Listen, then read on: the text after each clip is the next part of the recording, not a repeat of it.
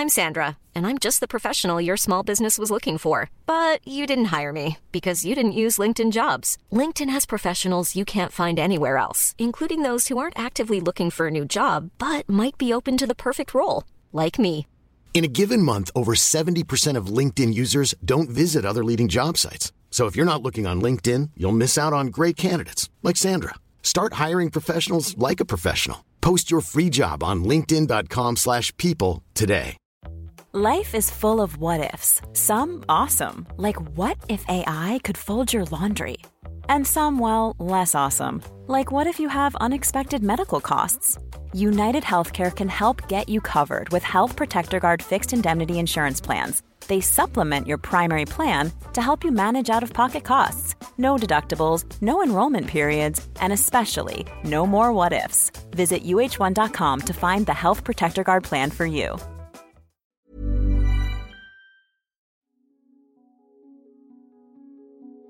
كل ثقافة عندها معايير جمالية وتفضيلات معينة بتتعلق بالشعر سواء نوعه أو حتى طريقة تسريحه. ممكن تكون تأثير الشعر على تجربة الشخص أكبر بكتير من توقعاتنا. من زمان كان توحيد تسريحة الشعر في مجتمعات كتير هي طريقة للإعلان عن الهوية وتوحيد المجتمع. وفي مجتمعاتنا الحديثة المجتمع ممكن يحكم على أصحاب تسريحات معينة مثل الإيمو والجوثيك إنهم منفلتين أخلاقيا أو مستهترين. وبيكون في انطباع إيجابي عن أصحاب الشعر المهذب يعني اللي بيتوافق مع المعايير المجتمعية التقليدية. معكم شهد بن عودة مقدمة برنامج جسدي ومنتجة حلقتنا لليوم نادين شاكر بخصوص هذا الموضوع. مرحبا نادين. سؤالي ليش اخترتي الشعر بالذات؟ طول الوقت يا شهد بنسمع تعليقات وأحكام عن شعرنا والانطباع اللي بيسببه عننا. تعليقات زي الراجل ده أصلع ومخلي شكله كبير. ده صايع عشان عامل أفرو شعر البنت نص الجمال بس البنت دي مغطية شعرها. ودي حرام شعرها خشن أو يا عم دي مجنونة ونكشة شعرها. في مصر مثلا لحد وقت قريب كان الشعر بيتصنف لنوعين شعر حلو وشعر وحش أو بمعنى آخر شعر ناعم وشعر خشن. ثقافة الشعر ال curly أو المموج أو المجعد ما دخلتش مصر غير في السنوات الأخيرة. رح نسمع في هاي الحلقة حكاية شخصين شعرهم كان له دور كبير في تجربتهم الشخصية. رح نسمع أثره على نظرتهم لنفسهم ونظرة الآخرين لإلهم. تستمعون ل Kerning Cultures برنامج جسدي. كل خلية بجسمي كانت ترجف. حاسة إن أنا عايزة أخرج من جسمي.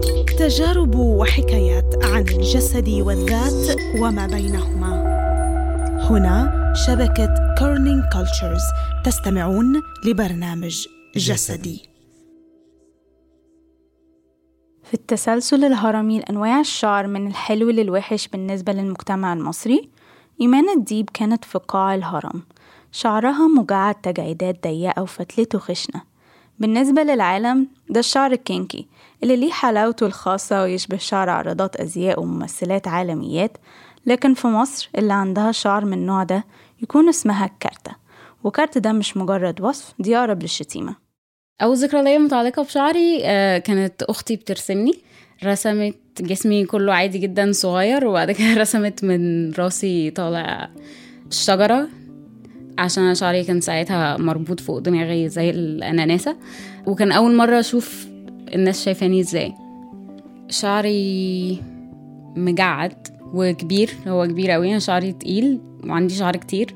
شعري اتقص مامتي قصتهولي قصير قوي أه وبس فاكرة إن أنا كنت عند حلاق رجالي ورجعت من عند الحلاق وكنت رحت بيت جدتي وكل الناس خالاتي وولاد خالاتي كلهم فتحوا الباب وقالوا الله إيه الجمال ده؟ وكل اللي أنا فاكراه إن أنا كنت عارفة إن أنا شعري مش موجود. وإن هم مبسوطين قوي إن هو خلاص ما بقاش موجود. انت كان عندك كام سنة في الوقت ده؟ تقريبا خمس سنين.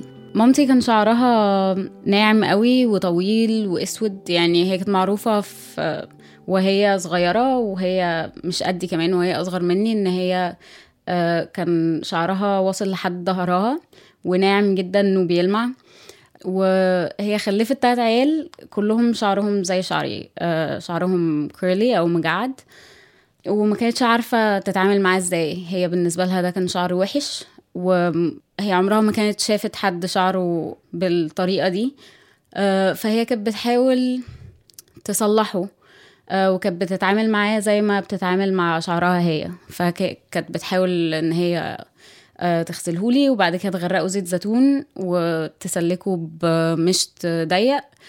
وفي الآخر تحاول إن هي تجمعه كله وتلمه في ضفيره ممكن لما كنت في إعدادي مثلا كانت بتحاول إن هي توديني اعمل شعري مرة كل أسبوع أو مرة كل أسبوعين. فكانت بتوديني للكوافير هو هو بقى يتصرف يعني. وفضلت في الفترة دي لحد آه، تانية ثانوي مثلا.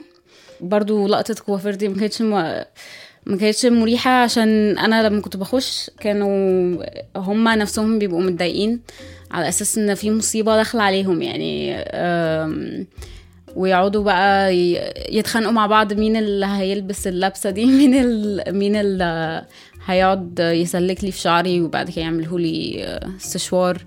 آه، الموضوع من أوله لآخره كان بياخد ممكن من 3 ل 4 ساعات. آه وكانت بتحصل تقريبا كل أسبوع أو كل أسبوعين. ولما كان عندها 12 سنة إيمان شافت لأول مرة مثال يقول لها إن شعرها زي ما هو مش حاجة معيوبة محتاجة طول الوقت تحاول تعالجها. كنت قابلت واحدة لأول مرة أشوفها شعرها زي شعري بالظبط بس آه، مش بتحاول تفرده ومش بتحاول تعمل فيه أي حاجة آه، كانت مسيباه آه، تماما على طبيعته. ولما شفتها يعني اتخضيت واتبسطت وحسيت إن أنا عايزة أعيط. آه، ما كنتش مصدقة إن أصلا ده ينفع إن ده آه، خيار موجود يعني إن أنا ينفع أختار إن أنا آه، أسيب شعري بطبيعته. والأول مرة بعديها إيمان سابت شعرها بطبيعته كيرلي بالنسبة لي أنا أنا كان كنت مستغرباه بس كان عاجبني. وكنت حاسة إن إن في كانت كانت حاجة ناقصة وفجأة بقت موجودة يعني أنا كنت طول عمري حاسة إن في حاجة غلط في طريقة التعامل العالم اللي حواليا كله مع شعري فيوم لما عملت كده حسيت آه طيب آه، هو ده اللي كان ناقص ده الحاجة اللي كانت غلط إن أنا زي ما لون بشرتي لون معين وشكل عينيا وكل حاجة يعني. أنا مولودة بطريقة معينة وما ينفعش أحاول أغير حاجة من الحاجات دي. آه، شعري curly أو مجعد. ومن ساعتها إيمان معظم الوقت سايبة شعرها curly بس قبل ما تقدر أخيرا تبقى على طبيعتها تماما عدت في كذا تجربة وحشة. في مكان شغلها في الشارع وفي أي مكان ما جاش فيه شعرها على هوا الناس. أوحش حاجات أنا فاكراها مرة حد تف في شعري. واليوم ده كان يوم متعب قوي. يعني فعلا لحد النهارده أنا ما عنديش تفسير للي عمل كده كان بيفكر في إيه. يعني هل دي المفروض حاجة بتضحك ولا هو بالنسبة له أنا مقرفة لدرجة إن هو أنا هستاهل إن هو يتف شعري. كانت أختي بتولد في مستشفى كانت بتولد ابنها التاني. كان قاعد بقى جوه كل الممرضات. كانوا حوالي ستة. مش سايبيني حتى اللي هو لحظة آه، لحظة صمت معاه. آه، كان في واحدة قاعدة في النص كده قالت لي بقول لك إيه هو أنت شعرك ده حقيقي ولا باروكة؟ فقلت لها حقيقي. قالت لي طب هو أنت عاملاه كده إزاي وعاملاه كده ليه؟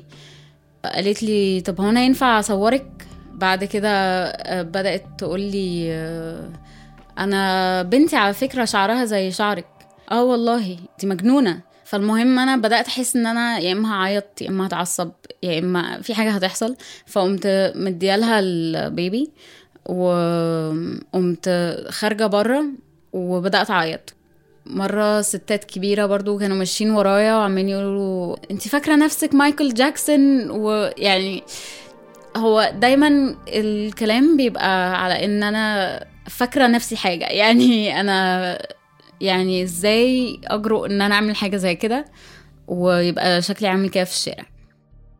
طيب آم، إيمان آه، أنت قلتي قبل كده إنه تصورات الناس ليكي كانت مختلفة عن آه، الطريقة اللي أنت شايفة بيها نفسك.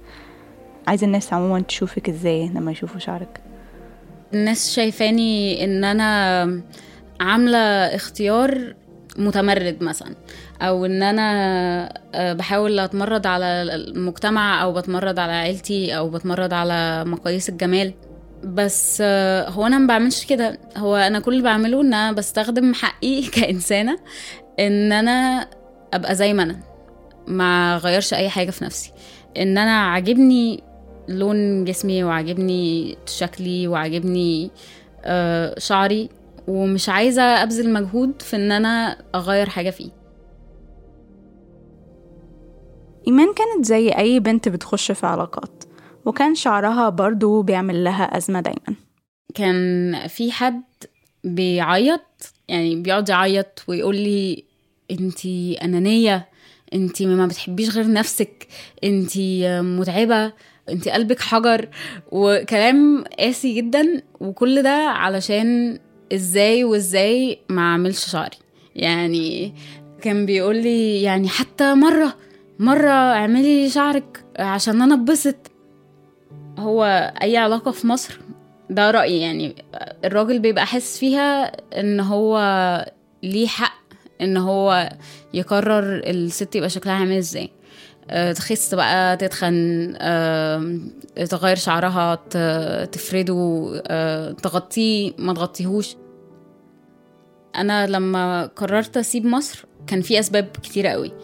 أسباب شخصية فشل علاقات مثلا وكنت خلاص مش عايزة أكمل في الشغل اللي أنا فيه وكنت تعبت من التحرش في الشارع ومن طريقة الناس عليا في الشارع والأسباب سياسية برضو. كنت قررت بالراحة كده حسيت أنا شكلي مش عايزه أكمل يعني في مصر.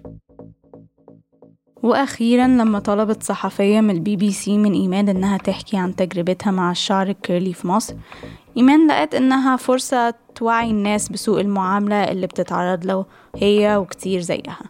لكن كلامها عن كون شعرها أحد الأسباب قرارها إنها تسيب مصر استفز بعض الناس. وفي يوم وليلة بقت إيمان حديث البلد وبقت محل تريقة ونكت على القنوات المحلية والسوشيال ميديا. وكان رد الفعل قاسي جدا أو يعني أنا شايفاه كان قاسي جدا. الناس بقى يعني أعرفها شوية بس مش صحاب قوي.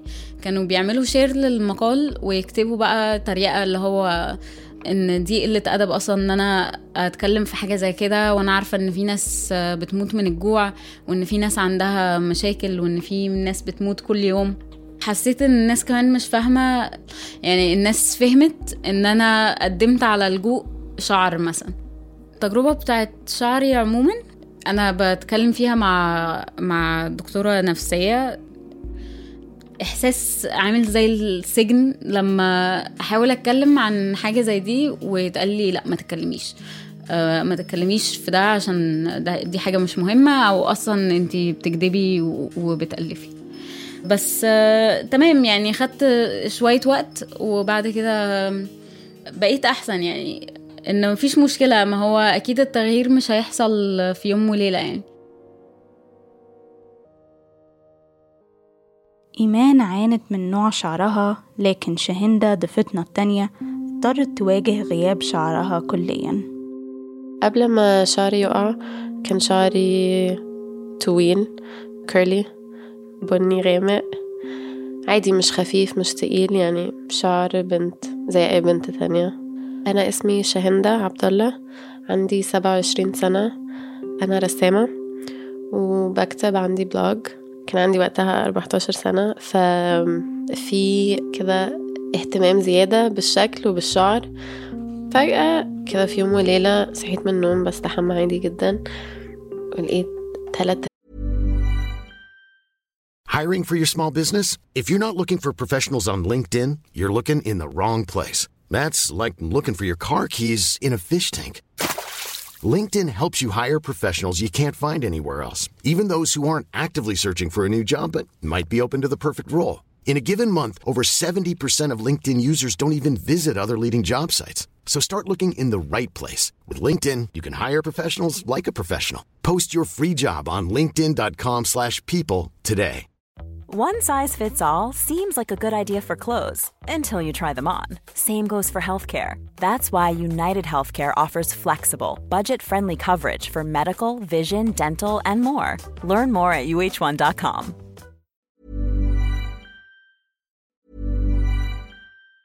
Mom deserves the best, and there's no better place to shop for Mother's Day than Whole Foods Market. They're your destination for unbeatable savings, from premium gifts to show-stopping flowers and irresistible desserts. Start by saving 33% with Prime on all body care and candles. Then get a 15-stem bunch of tulips for just $9.99 each with Prime. Round out Mom's menu with festive rosé, irresistible berry chantilly cake, and more special treats. Come celebrate Mother's Day at Whole Foods Market. Planning for your next trip? Elevate your travel style with Quince. Quince has all the jet setting essentials you'll want for your next getaway, like European linen, premium luggage options, buttery soft Italian leather bags, and so much more. And is all priced at 50 to 80% less than similar brands. Plus, Quince only works with factories that use safe and ethical manufacturing practices. Pack your bags with high-quality essentials you'll be wearing for vacations to come with Quince. Go to quince.com slash pack for free shipping and 365-day returns.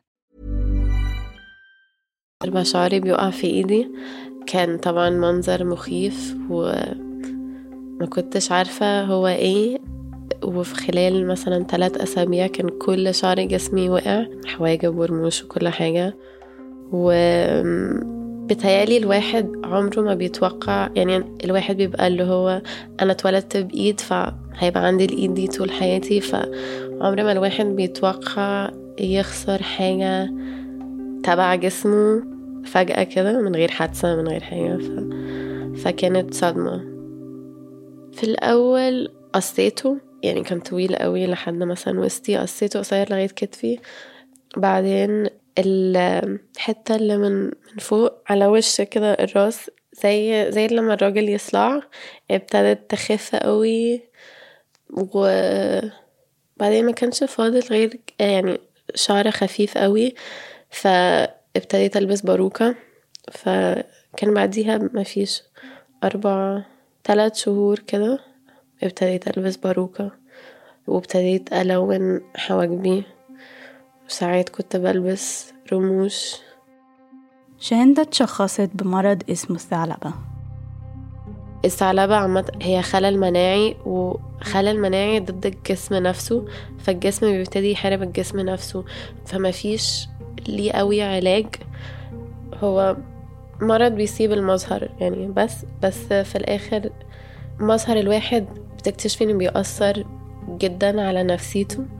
فمريت كتير بفترات اكتئاب. ابتديت أبقى حساسة قوي حوالين ناس. الواحد بيبتدي الوعي بالنفس بتاعه بيزيد قوي لدرجة حتى اللي هو يعني تبقي انتي متخيلة طول الوقت إن الناس بتبص عليكي؟ فده برضو صعب. المرض أثر عليها من سن صغير. شاهندة لسه فاكرة مواقف حصلت لها من أيام المدرسة. مجرد إنها تجهز الصبح بقى مهمة شاقة. وده كان كان كله طبعا أ- أنا اولا أنا مش متعودة عليه وفي السن ده إن انتي تصحي من النوم ولازم تعملي كل الحاجات دي عشان تغطي نفسك قبل ما تروحي المدرسة قبل ما تعملي أي حاجة. غير إن هو إحساس مش حلو بياخد وقت كتير و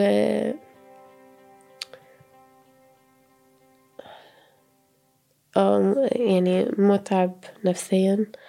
حتى المدرسين اللي هو أنا فاكرة كان قبل ما أهلي يقولوا للمدرسة في مدرسة هزقتني قدام يعني قدام واحدة صاحبتي عشان هي كانت مستغربة أنا ليه واحدة عندي 14 سنة؟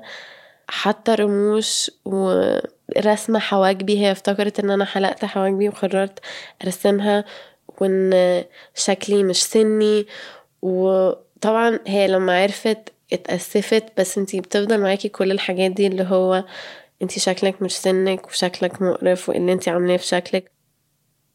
اضطريت أكبر بسرعة وفهمت كتير قوي حاجات عن الحياة أو عن الناس أو أفهم برضو مشاعر ما كانش مفروض قوي أحسها في الوقت ده. الواحد برضو بيبتدي يبقى يعني كان ساعات بيجيلي أفكار انتحارية. كان صعب بالنسبة لي لما كنت بحب حد كان بيعدي مثلا شهور وهو مش عارف عشان لابسة باروكة والموضوع يعني مش بيجي عشان مش هيطرح نفسه غير لو أنا قلت حاجة وأنا كنت بحس اللي هو كنت بحس من جوايا إن أنا كأني بكدب عشان مخبية حاجة وما كنتش عايزة يعني الشخص ده بيتعرف عليا بس مش بيتعرف عليا أنا كلي. يعني بيتعرف عليا ناقص حاجة. وحتى لو بيقول بيحبني بيحبني ناقص حاجة هو مش عارف هي إيه. حتى لو حد تاني حبني مش حاسة قوي عشان أنا مش حابة نفسي. فحتى مش حاسة بحب الشخص الآخر ليا. حتى لو هو شايفني جميلة وكل حاجة عشان أنا مش شايفة نفسي جميلة وأنا مش حابة نفسي وبكره نفسي. فكانش عنده أي أثر عليا؟ العلاقة دي كملت ولا لأ؟ لا. لا. الأسباب دي ولا أسباب تانية؟ لا لا أسباب تانية.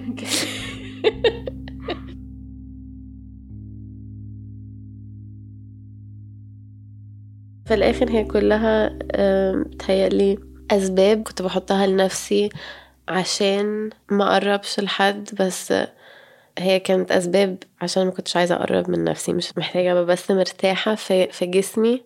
ف مثلا كل السنين دي الواحد بيبقى عايز اللي هو كنت حاسة إن أنا عايزة أخرج من جسمي أعمل أي حاجة بس أخرج من جسمي.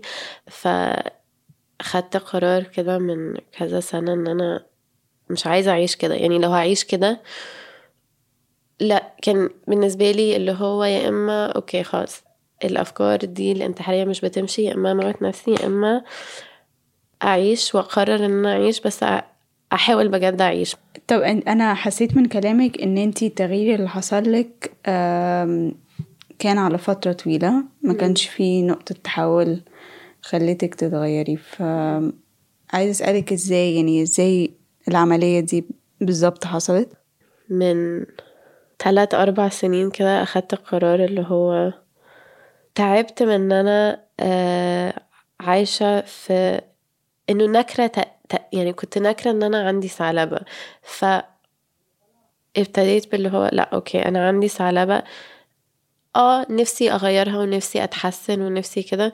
بس كل اللي أنا أقدر أعمله دلوقتي إن أنا أتقبل الموضوع وأحاول أتعايش النهاردة. ولما خدت القرار ده إن أنا عايزة أبص على نفسي في المراية ابتديت رحلتي ب في منها حاجات بسيطة حاجات أنا عملتها لوحدي منها الكتابة الرسم. فجبت باروكات و... وقصصتها وكنت عايزة أخلق حاجة جميلة من حاجة أنا كنت شايفاها وحشة. والباروكة كانت بالنسبة لي حاجة مخبياني من العالم. فإن أنا قدرت أحولها لحاجة بتوري حتة مني بدل ما كان بتخبي حتة مني كانت حاجة مهمة كنت محتاجة أعملها لنفسي. وشوية كنت محتاجة أخفف جدية الشعر وأخفف أهمية الشعر بأن أنا عادي ممكن ألعب بيه وبألوان ولخبطه كده وده بيبتدي يغير في نفسيتك فكل حاجة بتأثر على اللي بعديها. يعني من خلال رحلتي إن أنا أتصالح مع شعري اتصالحت مع شاهند عامة. كنت خرجت شفت صديق لقهوة.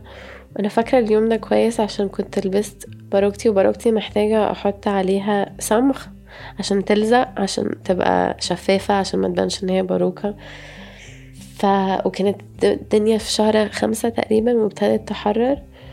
وكنت حاسة إن أنا مش مش مش طايقة مش طايقة إن أنا ألبسها. ف وأنا في السكة رحالة كتبت البوست وقررت إن أنا مش عايزة ألبسها.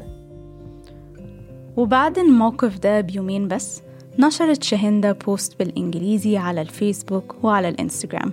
عرضت فيه صور ليها من غير باروكة وكتبت فيه نوع من الاعتراف.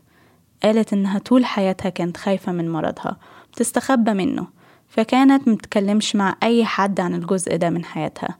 وما كانتش بتوري صراعتها حتى لأقرب الناس ليها. قالت إن باروكتها كانت عاملة زي عباية التخفي بتمنع الناس إنها تشوفها على طبيعتها وإنها مبقتش خلاص عايزة شكلها يبقى زي أي حد تاني. وأخيرا بعد سبعة وعشرين سنة من عمرها قررت إنها تبطل تخاف الحكم عليها. كان في شعور بأنه الدنيا كلها آه، واقفة ورايا ومسنداني هو كان بيتكلم على إنه إحنا في الآخر كلنا بني آدمين وكلنا زي ما عندنا الوش اللي حلو اللي بنطلع بيه للدنيا أو في الوش التاني المكسور. فبدل ما نخبي إنه كلنا مكسورين يلا نطلع في الدنيا كلنا مع بعض مكسورين. وبالنسبة لي ده اللي أنا ده اللي أنا عايزة أوصله عشان أنا لسه شاهندة متصالحة مع الثعلبة. مش معناه إن الشاهندة ما بقتش مكسورة شاهندة مكسورة مدى الحياة بس معناها إن أنا خدت كل الحتت المكسرة وعرفت أخلق بيها حاجة أقوى من الحاجة اللي كانت موجودة.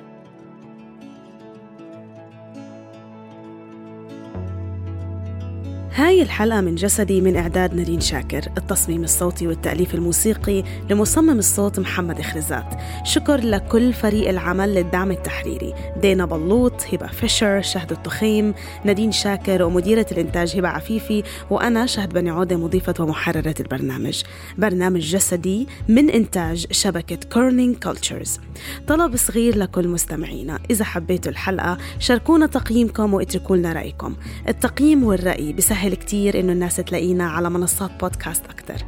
وإذا حبيتوا الحلقة شاركوها مع أصحابكم خصوصا الأصحاب اللي لسه ما اكتشفوا عالم البودكاست. احكوا لهم عن عالم التدوين الصوتي وعن القصص المتنوعة وعن المحتوى اللي ممكن يلاقوه في هاي المنصات. شكرا للاستماع وإلى اللقاء في حلقة جديدة من برنامج الجسدي.